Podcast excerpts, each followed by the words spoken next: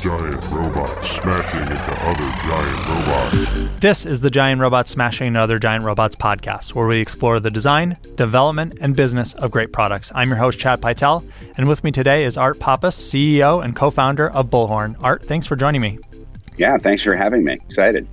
So, Bullhorn is recruitment software, but I'm sure that there's a lot that makes it special. So, why don't you uh, tell people what exactly Bullhorn is and what makes it special?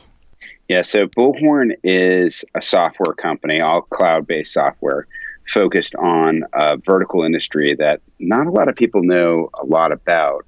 We focus on the staffing industry. And mm-hmm. so we go really, really deep in addressing the needs of, of staffing businesses. And I think a lot of people hear recruitment and they think, oh, like my corporate HR department has needs for software. We don't really do that as mm-hmm. much. More we focus on the businesses that are in the business of recruitment. So if you've ever worked, I, I don't know, have you ever worked as a temporary employee for like early I haven't, but actually one of our early clients at Thoughtbot was a biotechnology staffing firm. So they provide staff to companies in biotechnology who are sort of going through FDA approval and need to staff up researchers and clinicians and that kind of thing. So they provided that kind of staffing. So we actually we've worked with companies that do that. Yeah, so you past. get to know that yeah. kind of business. Yeah. It's rare that I meet people who have a lot of exposure to a staffing business unless you've worked as a temp or you hire temps. There are like 15 million people that every year in the US that act as temporary employees and get deployed by our customers. It's funny, it's like a it's not a well-known industry, but it turns out to be really big and it's an exciting place for us to be. But I, I mean, when I started the company, I knew nothing about the staffing industry at all. Was, yeah. So was, why did you start the company then? Um, well, so it was 1999, and I was working for a really great software company, and I decided that I could do better, and I wanted to go to a startup. And I joined a really crappy startup that couldn't raise capital. And uh, like in 1999, all you had to do was say that your company was doing something on the internet, and venture capital was free flowing. But these guys just, for whatever reason, couldn't raise money. Which, in hindsight, it was really serendipitous and great for me because they laid me off um, because the company went bankrupt. And they gave me three weeks severance, which at 24 years old sounded like a lot of money to me. I, you know, I figured, wow, that's if I'm going to start a company now, now is the opportunity because I have this money in the bank, which was like really dumb in hindsight, but at the time seemed like a lot of money. And so I had just been introduced through a friend um, to another guy who wanted to start a business, and he was like a really great salesman. I was a really young but you know talented, I believe that was hugely talented developer. And we met a third co-founder who was coming out of Deloitte and Touche and was a finance guy. And we said, okay, like we got a salesperson, somebody who can make product, and somebody who can help us keep track of all the money we make. Great, we've got a makings of a business. So we started a business to try to be a marketplace for creative talent, which today there's a couple different platforms that do that. One of them is Upwork.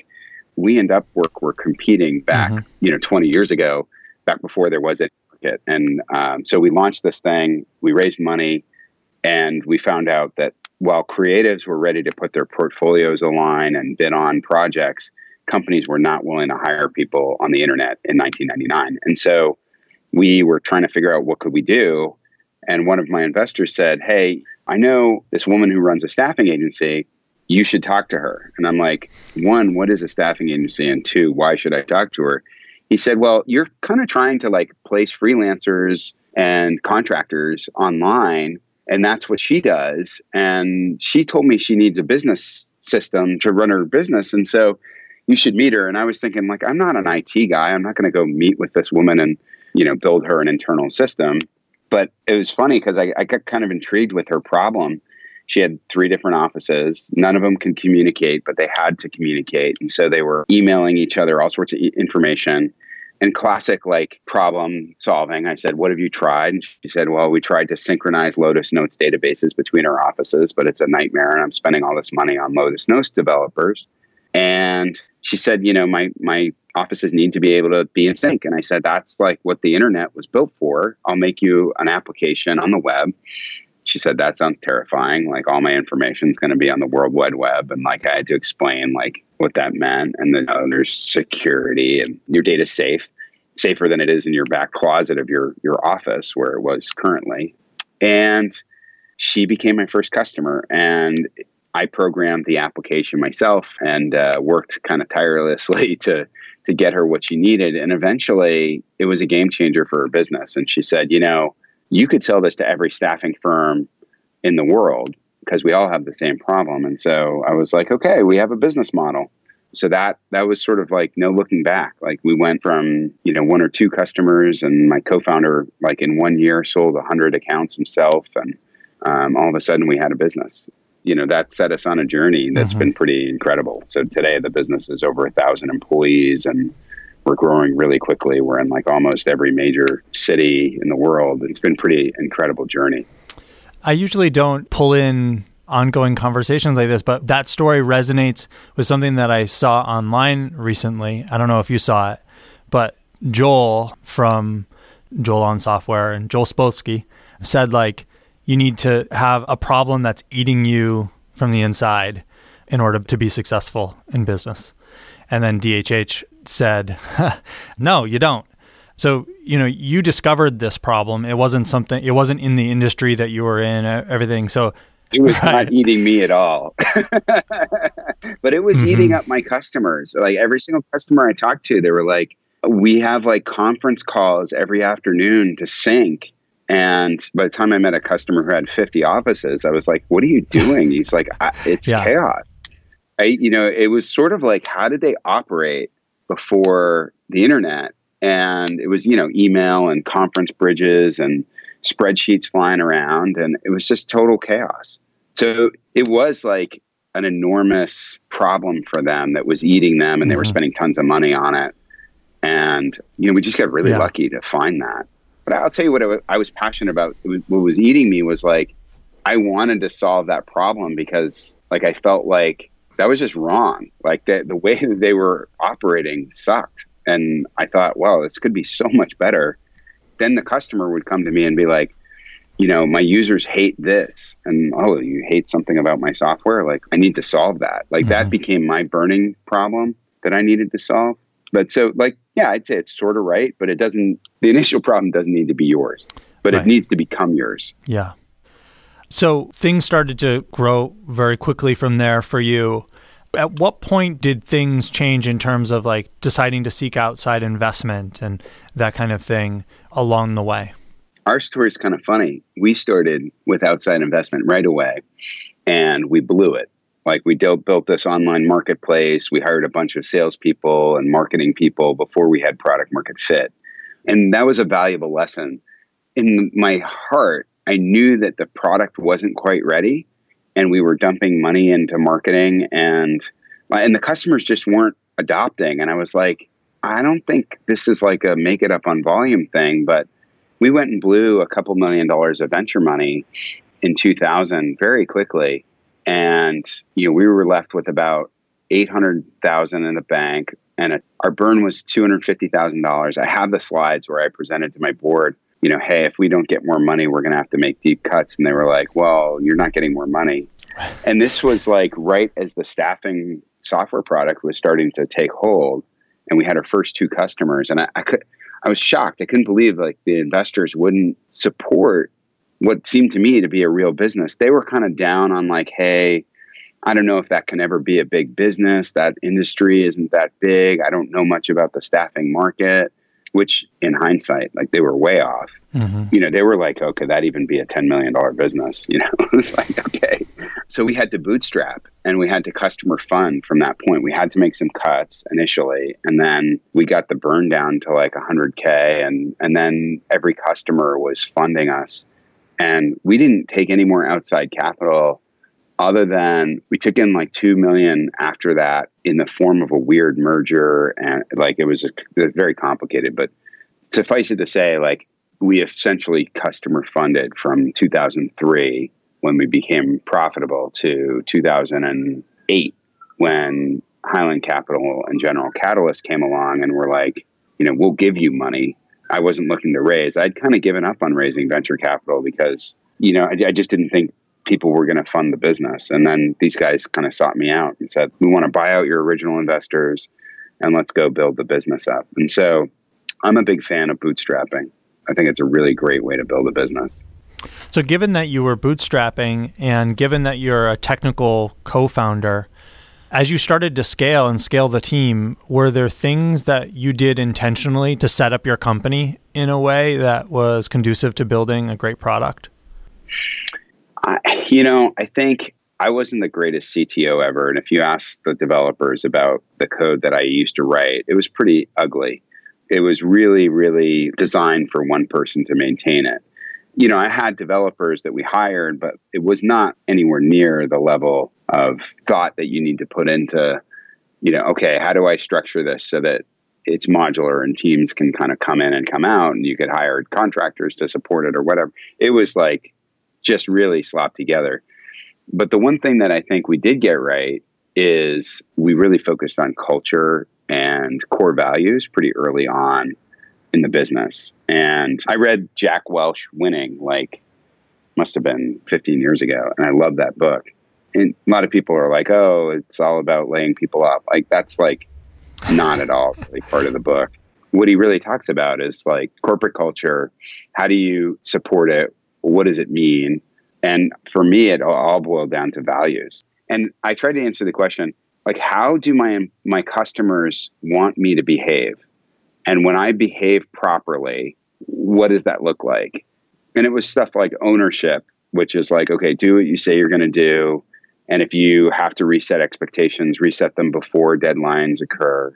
You know, because I would have experience with customers where they'd get really frustrated when I tell them we were going to ship a feature and then I couldn't ship it. But I discovered that if you tell them, hey, this feature's taking me uh, at least another week more than I expected, they're like, oh, that's fine. it's like, oh, okay, so resetting expectations is a good part of like, you know, giving good service. And then, you know, other things like the way I define service is not do whatever it takes for the customer, although you do your best, but I define service as leaving the customer feeling that you care deeply about doing a good job. And, you know, you can't always, you know, change the product to be what they want it to be, but you can certainly make them feel like you're really thinking about how to address their feedback or how to give them what they need. And so the core values became really critical to our culture. And, and I think ultimately that's what allowed me to hire a great CTO who then built scalable processes and built a product that could be maintained by more than just me. Although I will say UX was really important to me early on, mm-hmm. super important. Were you the one doing that, or did you also hire people who matched those values on the design side? initially it was me, but mm-hmm. then once we got once we got to around three four million in revenue, we started building a real team. Mm-hmm. But it was late. It was late. I was doing a lot of programming up until like 2005. Like too much for a CEO, frankly. yeah. So you hired a CTO to replace you, and you became CEO. What was the sequence of events there? Yeah, the sequence was I became CEO and kept coding for like five years. and then hired a CTO. I was not the most approachable because, like, if you came into my office, there was a good chance that I was like just cranking code, and mm-hmm. it wasn't very easy to talk to me. but but the numbers were pretty good. Was that so. what the company needed at the time, or was that a mistake in retrospect? Yeah, that's a great question. It was 100% a mistake. okay. but in my mind, I really thought that that was what the company like I thought that I was like Amadeus mm-hmm. and I just got to write this whole thing and you know it's like like no. that's not right. You can just hire really good people and get scale. What was the turning point for realizing that for you? I think it was getting to the point where it was becoming obvious to me that I was not keeping up with what the company needed. And I wasn't being a CEO. And I was getting feedback from employees like, hey, you know, it's great that you like coded all this stuff, but like, we'd love to have like a town hall where we talk about what's going on in the business. And I was like, yeah, you know, I'm not, I'm not really being a CEO. I'm just, I'm being a programmer who is managing investors by sharing financial results. But my employees really told me like, there's a bunch of stuff you're not doing that you should be. And I listened to that. How difficult was it to give that up and to find someone to take over? It was awful. It was really hard. it was really hard. it was hard for me to give it up. I felt like it was what I was good at. So I clung to it. And I didn't know what to expect from bringing somebody in. And I ended up hiring somebody originally to be the CTO who was somebody I had worked with in my original first company. And so, like, I had trust. I knew that he was good at building software and I had learned a lot from him. And so I brought him in, and he, his first thing was like, you know, one, we got to get off Cold Fusion and get this thing into Java. And then two, we have to build an open set of APIs, which I was like, why the hell do we need open APIs? That doesn't make any sense to me. And he was absolutely right about that mm-hmm. because that later became a critical difference between us and all the competition. So yeah, it took a while and it took bringing in somebody that I, I knew I could trust. Was it difficult for you to step away or, or because you had that trust, it was easier? it was still hard. Mm-hmm. And it took about three years for me to really fully trust that I don't have to code anymore. Mm-hmm. And they finally took away my source code access in 2008. So they actually took it away? Yeah, I asked them to. I was you like, I'm just going to do more harm than good. And I was like looking at check ins and I'm like, I shouldn't be looking at these. Like, this isn't good. so, what do you do now that you didn't do before? Well, now I have a great team that tells me what they're doing and what's going on and shares their challenges. Our CTO now is also he's pretty deeply ingrained in the operations of the business. And so he runs professional services and tech support and R&D and product. And so like if we have a problem in the product, he's going to hear about it and mm-hmm. he's going to solve it before I do. And so now like I spend a lot of my time when it comes to product stuff, thinking about sort of the long term vision. So I, rather than thinking about this year's roadmap, I'm thinking about okay, strategically, what are the gaps in our product lines that we can fill over the next five years, and what kind of revenue could that drive? And then what are the opportunities? Like my CTO and I, Matt, we spent a lot of time talking about AI and what can we be doing with AI. And none of that's going to generate any revenue in 19, but 2025, it could be generating as much revenue as the entire company is today. It's just, you just have to make the right bets. So I get to spend a lot of time thinking about that stuff. And then mm-hmm. he's got a team that's worried about what's the quality of the last release and, you know, is the UI consistent and are we adhering to our design guide and all that. And then I imagine you have a team of other operational people that you also spend time with and, and work with on other parts of the business yeah, if you look at my week, I spent a lot of time with my direct reports. I spent a lot of time with the sales folks. Uh, I spent a lot of time with marketing, head of marketing, head of sales, our CFO, our chief people officer. And then Matt and I spent a ton of time talking about what's going on in the business. That's like my Monday and Tuesday are filled up with that. And then a big team meeting. But then, you know, Wednesday through Friday, I'm traveling, seeing customers. I'm dropping in on on meetings throughout the office. I'm talking to investors. Mm-hmm. It's actually a pretty great gig. Well, I was going to ask. I mean, having gone through that transition, are you happy now? Oh yeah, good. I mean, I still have PowerPoint, and I can do some amazing things with PowerPoint. And like your programming is PowerPoint. Yeah, when I want to be creative, I, I, do some crazy stuff. I either go crazy in Excel modeling something, or I uh, I go nuts in PowerPoint. Mm-hmm. You know, or I play my guitar. That's uh, those are the three creative outlets. So it's been almost twenty years now, right? Yeah, yeah. And you've been through some big transitions personally and as a company. Is there a way that you can see your job changing further? Um, that's a great question because if you had asked me 10 years ago, or let's say 15 years ago, and you said you think you'll be the CEO of a 100 person company, I would have said no. You know, that's a ton of people. And even 10 years ago, you think you'll be CEO when Bullhorn's a thousand people, I would have said, no, it's like a big company and that job has to be really boring and you're in meetings all day. And yeah, you're in a lot of meetings, but you do a lot of really interesting stuff too like I get to have conversations with customers that, for instance, I always looked at the largest staffing firms in the world as like, you know, I'd be like terrified to talk to the CEOs of those companies. And now I, I do regularly. Mm-hmm. And we have really interesting conversations about like what's going on, high level trends in the industry. And that's a cool job. Like I've kind of taken the approach now of like, I don't want to fast forward and think like I know what life will be like five years from now. I just kind of want to get there and see what it's like. And as long as I like it, that's cool. I'll keep Mhm. doing it. And as long as I'm good at it, I don't like doing things that I'm not good at. Yeah. So how many people is Bullhorn now? A thousand, Yeah. just under a thousand. And are they all in the Boston area? They're pretty spread out. So we have a big office here in Boston. That's the headquarters. And then our next biggest office is in St. Louis, and then London, Atlanta. After that, Rotterdam. That's sort of our European headquarters. And then uh, Sydney. So you mentioned the team meeting. Is that an all company meeting every week? No, no, we do we do all company meetings about every six weeks. Mm-hmm. But my team is just really just my direct reports, and we meet every week. Okay. And for those all company meetings about every six weeks, how are you doing that across all of the locations and making that work well? Yeah, so we're using uh just a webinar format, you know, so people can kind of get the video and the the audio um, wherever they are, and all the teams actually get together and watch them. So, like the London office will all assemble in one room to watch the town hall, and sometimes somebody in London will be presenting, and sometimes not.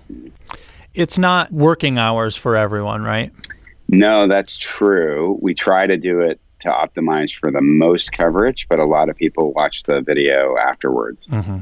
So we'll record it and we'll send it out. And we also summarize it with like a digest format. There's a bunch of ways people can consume that. But it is a cha- it is certainly a challenge. Like, you know, sort of around the clock. You know, how do you engage people in a town hall format? How do you?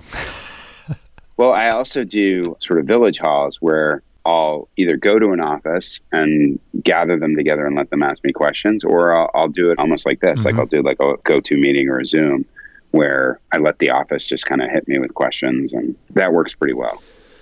Do you find that people generally understand or that you you find that you're repeating the same message over and over and over again as CEO so that everyone hears it and everyone understands it? Yeah, it's a great question. I mean, the first time I realized that not everybody's tuned into what 100% of what you're saying is, I, you know, I was really frustrated. I was like, what, you know, what's wrong with them? Like, why don't they listen? then you get over it and you're like, okay, I don't listen to everything I hear. so I sort of adopted the, you know, I heard this thing, you got to repeat something four times. I don't know if that's true, Right. whether it's four times or three times. I think sometimes like consultants say things and then they write a book and next thing you know everybody's repeating themselves four times or you know asking your customers questions like would you mm-hmm. refer me to a friend. I mean that's it's sort of infantile when you think about it, but it is true that people don't hear everything you say and so you do have to repeat yourself. I generally think that if I come up with something that I want the team to know, I've got to say it at least in a town hall and then get somebody on my team to reiterate it to them. And I also feel like you need to send it in email. And then I never want to do a town hall and have the same script twice, Right. but I will cover the same topic in different ways. So, for instance, like we'll roll out a goal for the year and I'll talk about it in a town hall. And then the next town hall, I'll give an update on how we're doing and sort of do a sidebar of like, hey, by the way, remember last time we talked about how important this was and and so I'll cover remnants of what I covered the, the time before, but I'm mm-hmm. making sure that the message isn't just coming from me. Because I think if it's just coming from me and I'm just a broken record, like that's when you, people really tune out and Yeah. they're like, okay, this is awful. Yep. Got to keep it fresh. One of the things that I've tried to do, so Thoughtbot has six studios, London, and then five across the US.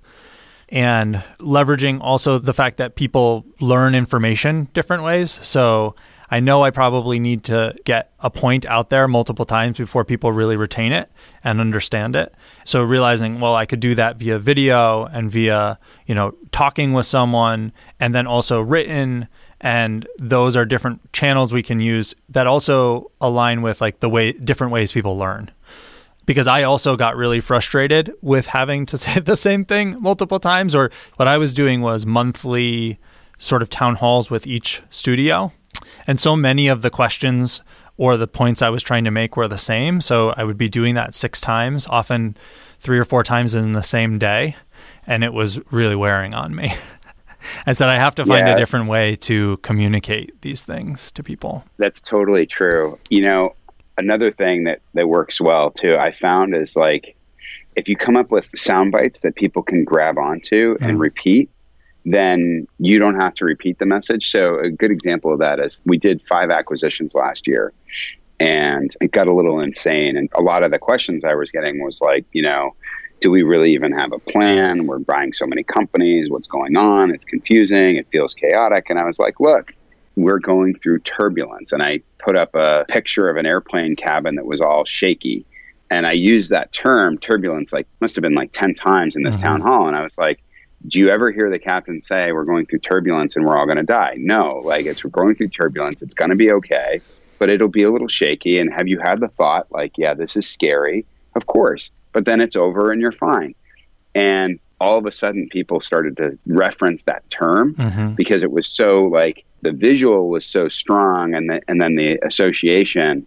The next town hall, people were like, "It seems like the turbulence is quieted down now," and so yeah. people love sound bites I found that's like a really effective vehicle for packaging a message up. I wish I were really good at them. Some people are like natural marketers. That one I, I sort of got unconsciously competent, but yeah, if I could do that all the time, I'd, that'd be pretty cool. Yeah.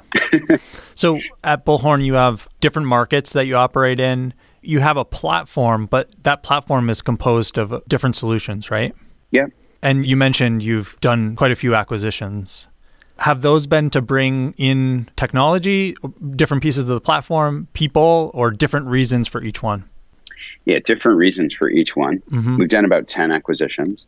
Some were about people and sort of acquihires, some were product acquisitions, and some were, you know, one example was we were trying to replatform our core product and we had two companies in our space that were trying to do the same thing. And I went to both of them and said, why don't we do this together and put the three companies together and accelerate the roadmap for everybody? And that that actually worked out really well. And so sometimes it's about filling a gap in the product portfolio. Like three of the acquisitions we did last year were about that. And then sometimes it's about teams and market opportunity or, or customers. Mm-hmm. One of the acquisitions we did last year was like they had a huge customer that we, we really wanted. And so we acquired them.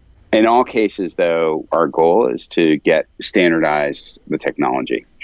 So we have an offering that's our platform, and it's a front office solution. Mm-hmm. That's the original platform.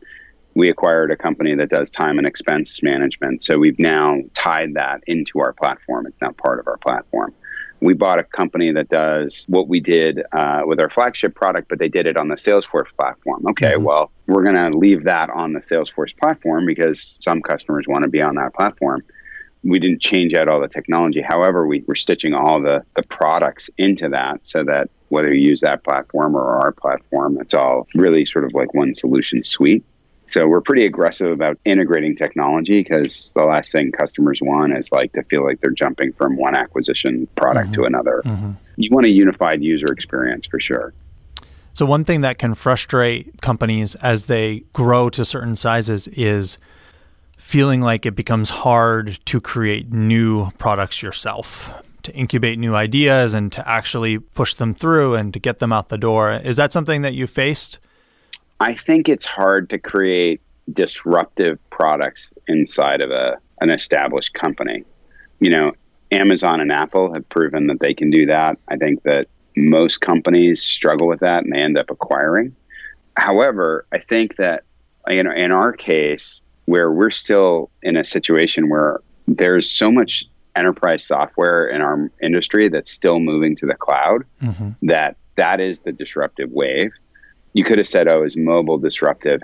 You know, I'd argue not really. Like mobile is really just an alternate flavor of SaaS. AI is disruptive, but it's still early. Yep. And so we're investing and we've got two teams that are working on AI projects. Will they be the ones that prevail? I don't know. However, I look at it and say, okay, we have this enormous data set. We have 600 billion records on our platform if anybody's going to be able to do something in AI in the staffing industry, it should be us. So whether we build something or we see somebody innovating and doing something disruptive and then we acquire them, that's always open to us. I do think doing truly disruptive work is hard. You have to have like the right people and you have to give them the right framework and the right structure and the right autonomy. Otherwise, they get stifled. That whole book, Innovator's Dilemma, is about that, right? Right. Well, Art, thanks for sharing. If people want to get in touch with you or, or follow along or find out more about Bullhorn, where's all the places that they can do that? Well, I'm on Twitter, Art Pappas, and I'm on LinkedIn, of course. And if people want to email me, I'm just art at bullhorn.com. I kind of hide in plain sight. So thanks so much for sharing. I really appreciate it. And I wish you and Bullhorn all the best as you continue to grow. Yeah, thanks. Really enjoyed the conversation. You can subscribe to the show and find notes for this episode, including all the links that are just mentioned at giantrobots.fm. If you have questions or comments, email us at hosts at giantrobots.fm, and you can find me on Twitter at cpytel. This podcast is brought to you by Thoughtbot and produced and edited by Tom Obarski. Thanks for listening, and see you next time.